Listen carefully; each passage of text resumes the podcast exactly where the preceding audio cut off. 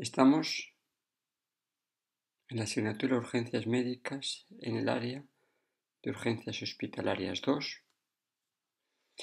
en el módulo 10, Valoración y pauta de actuación en las urgencias otorrinolaringológicas y oftalmológicas, y en concreto vamos a tratar el tema 10.1, epístasis. Que veis esta era una epístasis en un paciente con un traumatismo nasal en un jugador de rugby. ¿Qué hay que hacer en el servicio de urgencias ante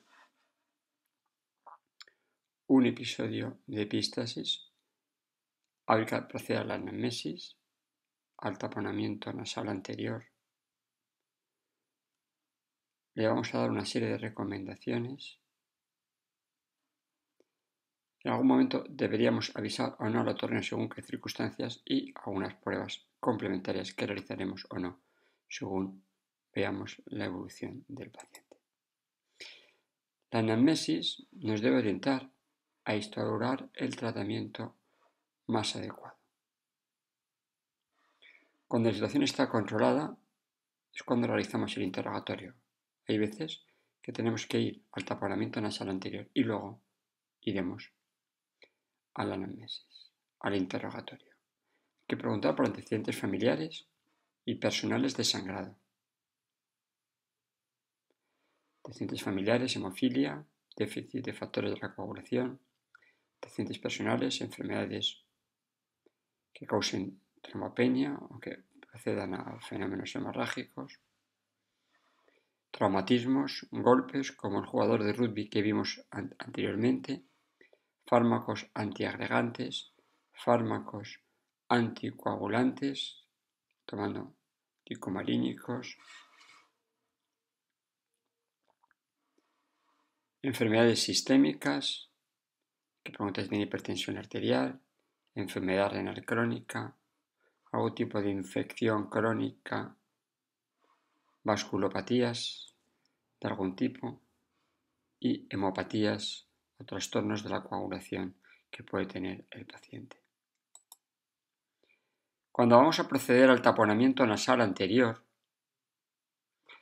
generalmente vamos a hacer una epístasis anterior, una epístasis difusa, sin donde no veamos el punto de sangrante.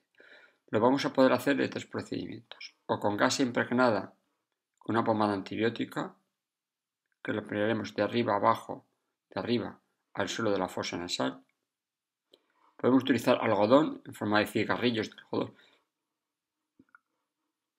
para tapar y podemos usar también lo que el, el preparado Merocel.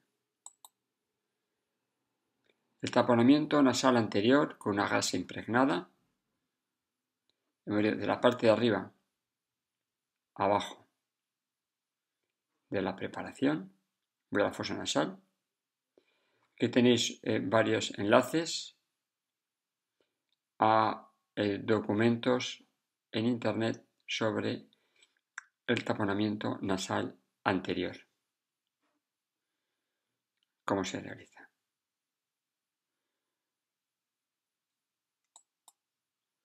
También que tenéis otra preparación de cómo se realiza de este es de cuatro minutos eh, que es complementario a la presentación que os hacemos en esta parte.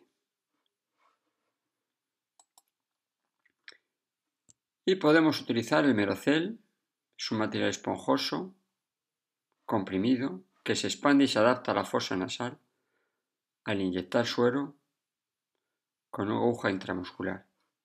Tenemos esto, a continuación meter suero, esto se expande y comprime la fosa nasal y comprime el punto de sangrado. Aquí veis también otro vídeo, el cual te explica con más detalle los procedimientos para utilizar cómo se utiliza el merocel. Debéis leerlo y debéis practicarlo en la medida de lo posible en vuestras prácticas hospitalarias. Posteriormente, tras el taponamiento nasal anterior, debemos recomendar un reposo relativo del paciente, que duerma con la cabeza elevada, que tenga un alimento fundamentalmente fresco, frío. En algunas ocasiones debemos recomendar antibióticos, amoxicilina carbolánico y, como no, la analgesia, paracetamol, es más recomendable, metamizol, por ejemplo.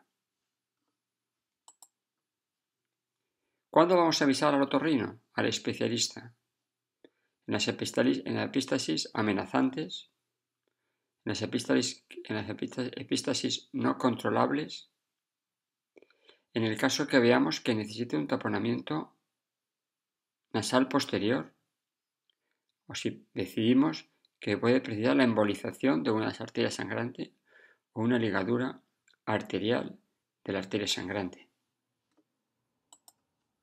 Las técnicas para realizar un taponamiento nasal posterior, en el cual en este caso ya lo va a hacer el especialista. Nosotros tenemos que saber en qué momento tenemos que indicar el taponamiento nasal posterior. Algunas veces normalmente no es necesario realizar exploraciones complementarias. Algunas veces podemos realizar un hemograma para ver la hemoglobina, lo que ha perdido, una prueba bioquímica para ver la urea, la creatinina y ver eh, si tiene enfermedad renal crónica, una prueba de coagulación que nos puede ayudar a ver algún tipo de alteraciones de la coagulación, puede ver si tiene toma anticoagulantes, o eh, algún defecto eh, que podamos ver con el tiempo de protrombina o con el tiempo parcial de tromoplastina activado o el INR. En algunas ocasiones vamos a, darle, vamos a pedirle un TAC o una radiografía de senos. Y luego tenemos que tratar la causa de lo que le pasa al paciente. Si tiene, si el paciente está con una crisis hipertensiva, debemos tratar la crisis Debemos tratar con diuréticos, con la betalol, por ejemplo. En el caso que tenga alteraciones de la hemostasia, que ya sabemos que tiene un déficit de algún factor en concreto de la coagulación, pues lo tenemos que reponer en la medida de lo posible y dentro de las medidas que dispongamos en nuestro servicio de urgencias, como ya se ha tratado en otras partes de este máster.